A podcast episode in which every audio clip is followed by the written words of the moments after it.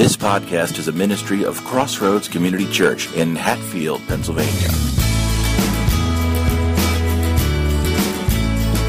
And now, the message. Well, good morning, and welcome to Crossroads. It's full here this morning. That's a problem that we like to have. And, they're going to make me look different now.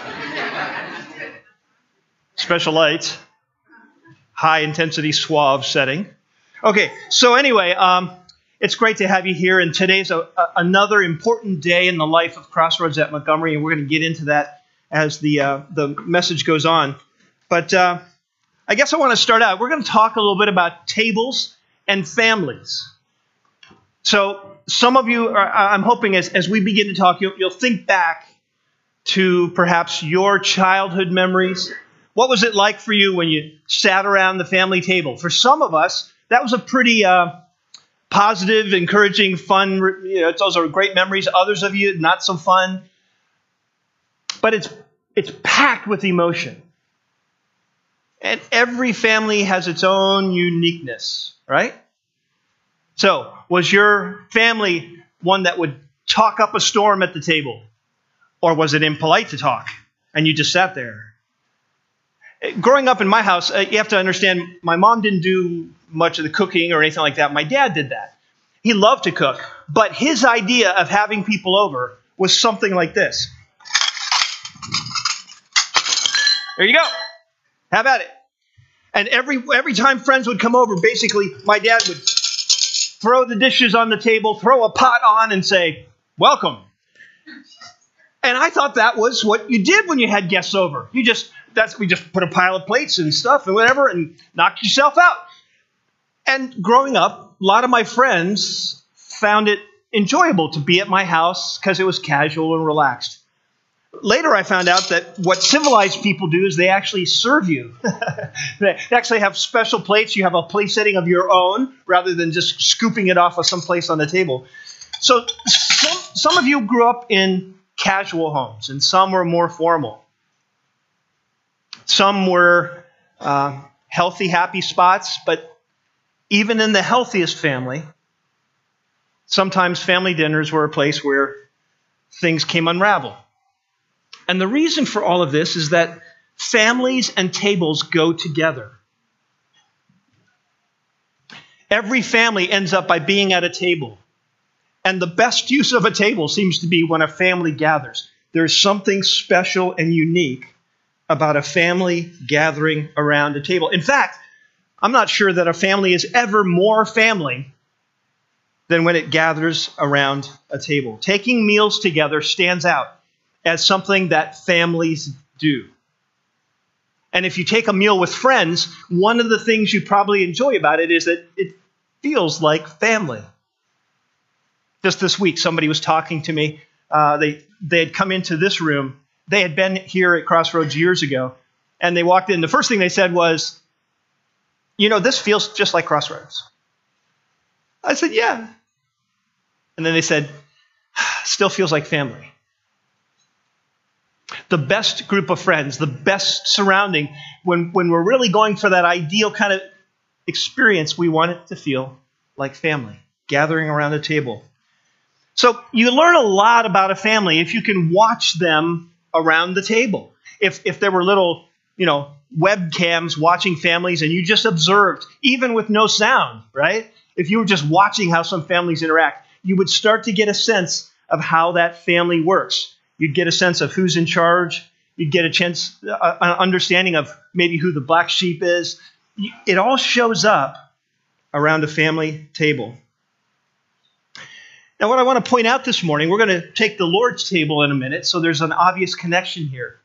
We're also going to celebrate membership this morning.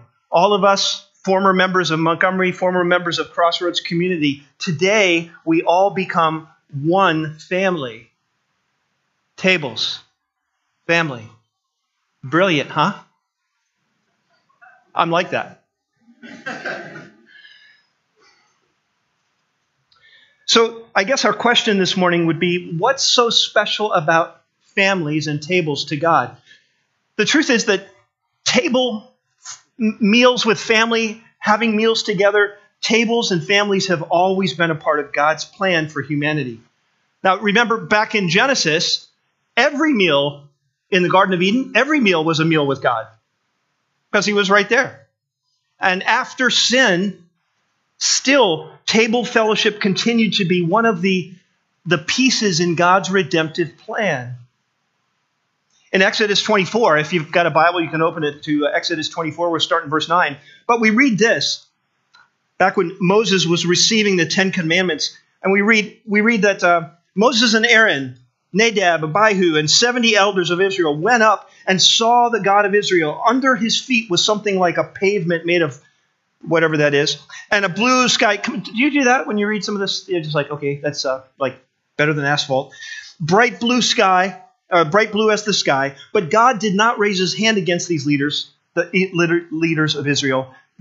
They saw God, and they ate and drank. And that's what just stood out to me. Oh, I'm supposed to move the slide. Is that here they come into God's presence, and there's a danger that God would just strike them dead, and instead he sets up a meal. And he says, let's eat. You come into God's presence and he says, let's eat. You thought it was just your mom that did that. But God himself, when his people would come into his presence, it was common for him to say, why don't you eat while you're here? In Deuteronomy 14, we read this.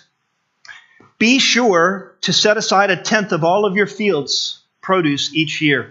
Eat of the tithe of your grain, new wine, the olive oil, the firstborn of your herds and flocks, in the presence of the Lord your God, and at the place he will choose as a dwelling for his name, so that you may learn to revere the Lord your God always.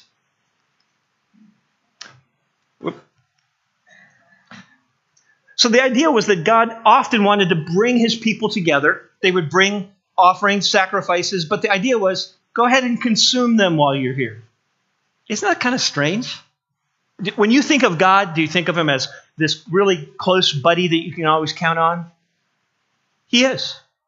Or do you think of this majestic creator, all-powerful, with a temple that would make your feet rattle and smoke and fire? He's that too.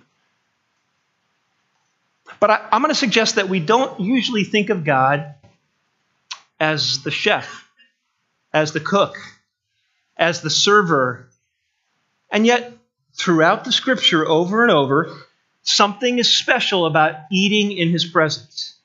Some of you are saying, yes, I knew I was more spiritual than everybody thought because I'm a gifted eater.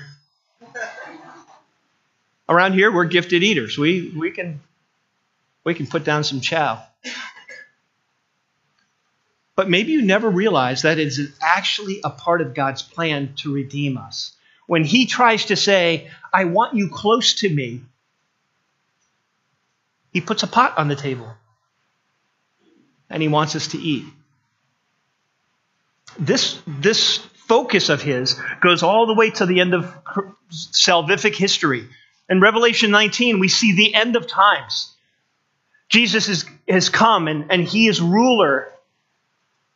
There's a new heaven, a new earth. And the angel in verse 19, verse 9 says, and the angel said to me, write this, blessed are those who are invited to the...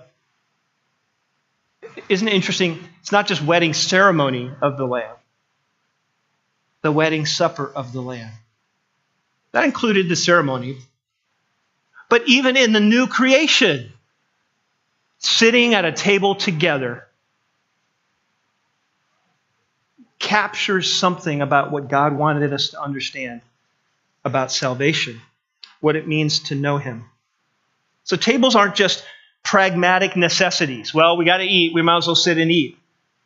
It says something. Here's the question. What is God trying to tell us when he makes sitting at a table and taking a meal together such a kind of an important part of his plan? What's he trying to say? Jesus took meals with his disciples. He traveled with them. He lived with them. He was close. Everyday meals, probably just like you and I. You know, you have lunch, you have dinner. Who's getting this? We've got a few records of their little dispute about where lunch was coming from. And Jesus had a few lessons to teach them there. But I think most meals with Jesus, if it wasn't a miracle, were pretty mundane. They would eat together, drink together. Unless, of course, you're a Pharisee. If you're a Pharisee or a Sadducee, lunch with Jesus pretty much ruined your whole day. But for the most part, dinner with Jesus was probably just like what we have together, except for his last meal. At his last meal with his disciples, Jesus did something. He said something that infused this idea of sitting at a table together, infused it with meaning that we never would have expected. If you have a Bible, open it up to Matthew chapter 26.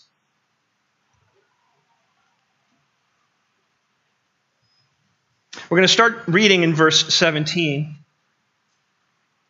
We'll skip a few passages, but just to give the idea, Matthew 26, verse 17, "And on the first day of the festival of unleavened bread, the disciples came to Jesus and asked, 'Where do you want us to make preparations for you to eat the Passover?'"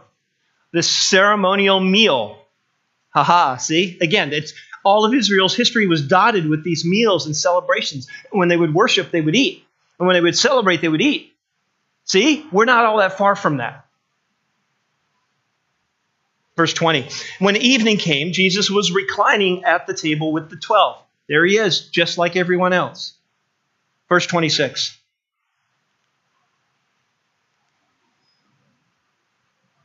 "While they were eating, Jesus took bread." If you've been around church, you kind of know this.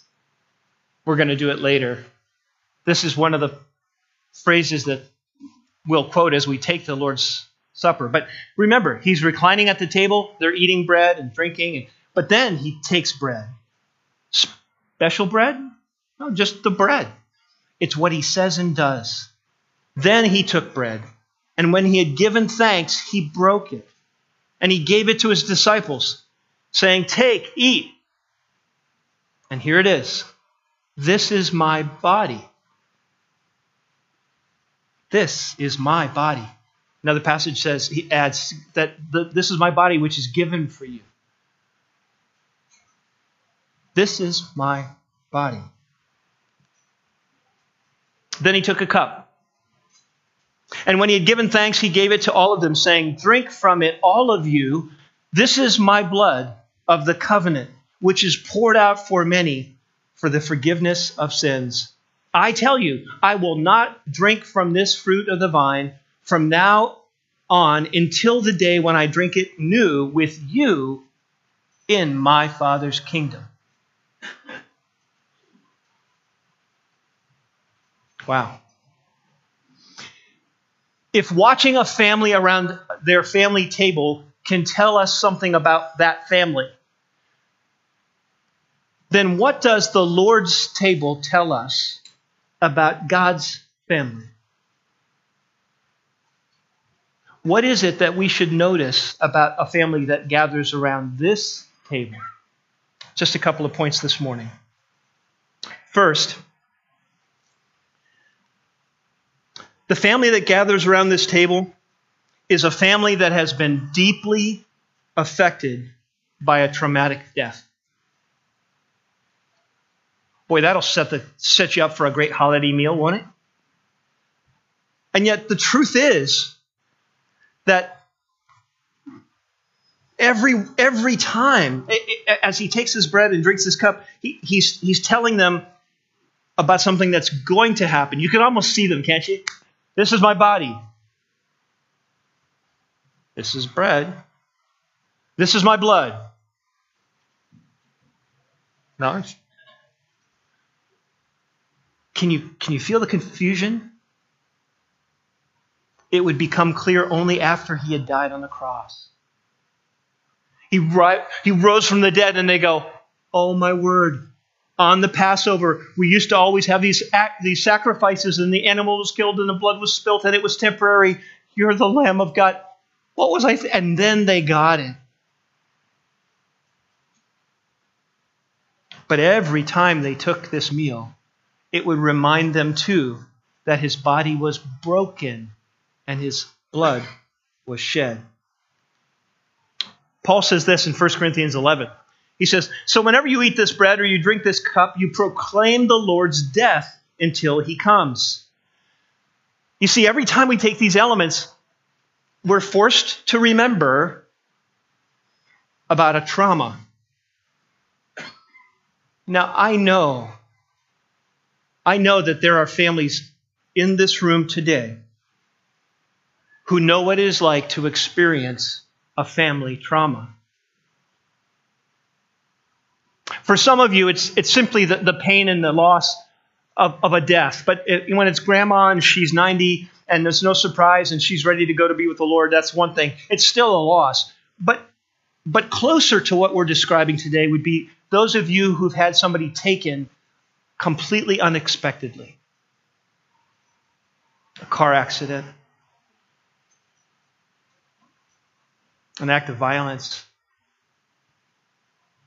Like our nation has just experienced again. And if you have lost someone in your family, someone that should still be here, when you gather around the table, there's an empty chair.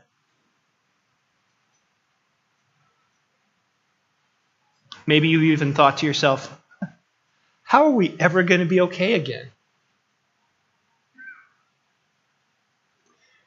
There's hope for every family that has experienced trauma. Because even though we gather around this table, think about what the disciples went through. The person that they thought was going to rule the world instead was crucified like a criminal and thrown into a borrowed tomb. It was over. They had put all of their bets on one guy, and it seemed like it failed. I can't even begin to imagine the pain they felt. And yet what we're going to find out at this table is that even though those who eat at this family table are affected by death, death is not permanent. It's not the end.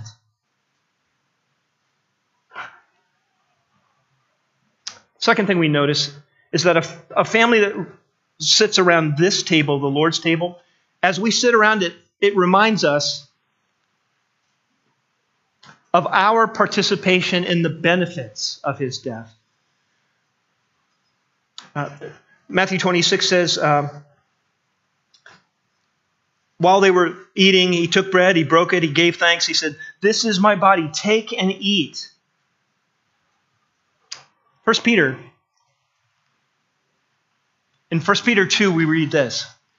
Peter's writing to a church just like ours, and he says, he himself bore our sins in his body on the cross so that we might die to sin and live for righteousness. By his wounds, you've been healed. It's one thing when you gather around a table and there's an empty chair. So probably as soon as you get there and everybody sits down, mom starts to cry. Others of you hang your head. What can you say? And then you awkwardly try to start eating and act like everything's okay. But what if the person that would be filling that chair, what if that empty spot was someone, perhaps a police officer, perhaps a military officer, somebody who is in the process of protecting life, or maybe simply a bystander who rushed in to help someone else who was hurt and in the process lost their life. What would it change if everyone knew that the person that would be here and isn't lost their life, but in the process of them losing their life, they secured ours?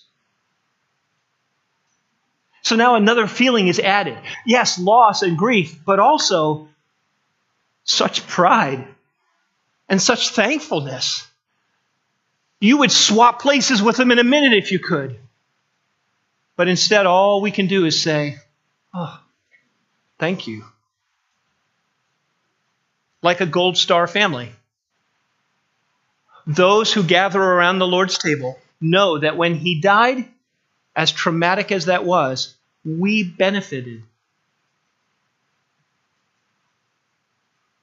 Every gold star family that I've ever met, any member would quickly swap places and have that loved one back if they could. That's not possible. Instead, the right response is to be thankful and proud of the gift that was given. The third thing I think as we gather around this table that we should think about is that a family table like the Lord's table is a place of nourishment. Believe it or not, even when you gather together, and gathering is a painful experience because of the loss, you can't help but be reminded. At the same time, at that table, being there is actually healing. Imagine again, a family that's experienced loss, and because you are uncomfortable with the loss, you stop going to family dinners. You stop going there. You just can't deal with the empty chair. But what you will miss will be everyone else healing. Realizing that though we've lost one, we haven't lost all. In fact, you share my grief, and I share yours. Yeah, I feel that way too. Oh, but remember, and you share a story, and before you know it, instead of just tears, there's laughter, and there's thankfulness for the life. You see, there is nourishment at the Lord's table. In John 6, we read this, starting in verse 56. Jesus says, Whoever eats my flesh and drinks my blood remains in me, and I in them. Just as the living Father sent me, and I live because of the Father, so the one who feeds on me will live because of me. This is the bread that came down from heaven. Your ancestors ate manna and died, but whoever feeds on this bread will live forever. Now, if you're here and you have put your faith in Jesus as your Savior, you know exactly what he's talking about. For those of you that are here, that you've not trusted in Jesus, you're not a follower of his, I guess what I would explain is that when Jesus died, he made the atoning payment for our sin. Not just mine, but yours. He died in our place. And now because of that, through faith, he offers eternal life. It is a gift that he gives freely to anyone who would receive it from him by faith. What he's saying is that those who receive the message of his death, his body and blood sacrifice, that he died for me, what they receive is nourishment that gives eternal life. Gathering around the Lord's table, as we take a little piece of cracker and we take the cup, those things symbolize his body and blood. But it's not just symbolism here, folks. In a sense, there is real life here, not in those pieces, but in the fact that here we are reenacting what it means to put our faith in Jesus. He died for me, and by taking him to myself through faith, I have life. One last point. When we come to this family table, it reminds us that we are a part of a family. You know, how many of you can remember last Thanksgiving dinner for your family dinner? How many of you remember that? How many of you didn't realize that I was actually talking and you were asleep? Okay, how many remember Thanksgiving dinner? Most of you, okay. I want to point out that remembering last year's Thanksgiving is not the same as showing up at this year's Thanksgiving. First of all, I'm speaking that to all adult children, okay? Mom's expecting you to show up. But more than that, it's not enough to sit around and say, oh boy, last Thanksgiving was great. Yep, I'm really having a great family. Boy, that turkey, everything was great. It was perfect. It's great. All of those thoughts will never replace actually going to the next meal. There are so many people who call themselves believers, and I'm not saying that they're not, but they stay away from God's people. They stay away from commitments to God's people. They've been hurt, or they've been embarrassed, or it just doesn't seem to relate. And yet... Isn't that what your Thanksgiving and Christmas dinners are like? You know, you're like, oh boy, Uncle so-and-so's here. And like, my sister, will she ever stop talking? It's not all about her. And, you know, and why is mom's crying again? Why is mom crying now, right? And you just, this weird stuff that goes on, and you come out and sometimes there's a dish that you don't know what it is. I remember my dad, he was a great cook, but He was struggling with a brain tumor, and we didn't know yet. He was just kind of, we just thought maybe he was absent-minded. He brought out a dish one Thanksgiving, put it on there. It looked like it was supposed to be sweet potatoes, but something was wrong. See, normally sweet potatoes have those marshmallows nicely browned on the top. My dad was out of marshmallows. So in a quick fix, he thought those little Starlight Mints would work just as well.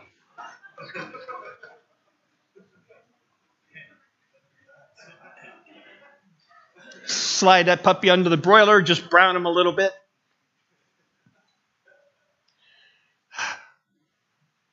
It was unique. It was different. Memorable. To be honest, once it cooled, it was impossible to get through that. I think we threw the dish away. Kink, kink, kink. It was just molten, right? We all have things like that that happen at our tables, but we don't discard our families over them. This table is a meal for a family. A family is marked by its commitment to one another through thick and thin. It doesn't mean they don't embarrass you once in a while. Of course they do. She's your mother. Right? It's just what happens. Paul wrote this in 1 Corinthians 10. Again, he's writing to a church in Corinth, just like a church in Lansdale. He says, "Is not the cup of thanksgiving for which we give thanks a participation in the blood of Christ?" What he's saying is, when we take this, aren't we participating in his death? The answer would be yes. "And is not the bread that we break in participation of the body of Christ? Because there is one loaf, we who are many are one body, for we all share one loaf." His point is simple. When we're all taking part of the same meal, we do so, and it reminds us that we're part of the same family. You can't choose your earthly family for the most part. And you can't really choose your church family. You see, Jesus calls us. He calls us and we respond in faith. And then we look to our left and right and realize, oh, you're here too. Then I'm committed to you. So, just a few moments, we're going to go to the Lord's table. But before we do that, I want you just to review these things in your mind. As you take these elements, now, if you've never trusted Jesus as your Savior, it is perfectly fine to just pass the plate by. You don't have to participate. It makes no sense for you to kind of pretend like you're celebrating something that you don't believe yet. We're not offended. But if you are a believer, as these elements come, you have to remember, He died for me. Just as much as one of those people running into that LA fairground, trying to help one person and took bullets themselves, just like they died in an effort to help someone else. Just like that husband shielded his wife. He died for you. His sacrifice means I get to live. I benefit. I am nourished and I grow every time I stop and consider what He's done. And I'm not alone at this table. Those who are taking this element with me are my brothers and sisters. So when we come to this table, we affirm my need. I needed to be saved. We confirm the fact that I'm redeemed because of what Jesus did. I can feed here. This is a place of nourishment for me. If this is not the end, then there is hope. And where there is hope, the Spirit brings great strength.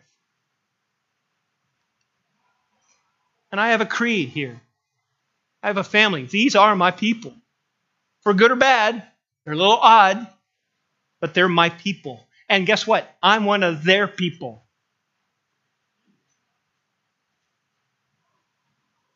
By the way, Jesus affirms a few things too. As we come to this table, he says, hey, by the way, remember, this is my body which is broken for you, which I gave for you. Come, he says, eat of me. And he affirms as we take these things, as we remember his death for us through the bread and the cup, he says, and remember, just like I came back, I will return. I am preparing a place for you. Whatever is going on right now, don't believe the lie that it's all there is. I'm coming back. And that's the source of our hope. Let's pray.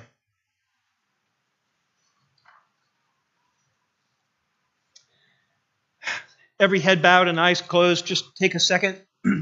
If you've never trusted Jesus as your Savior, we would love for you to do that.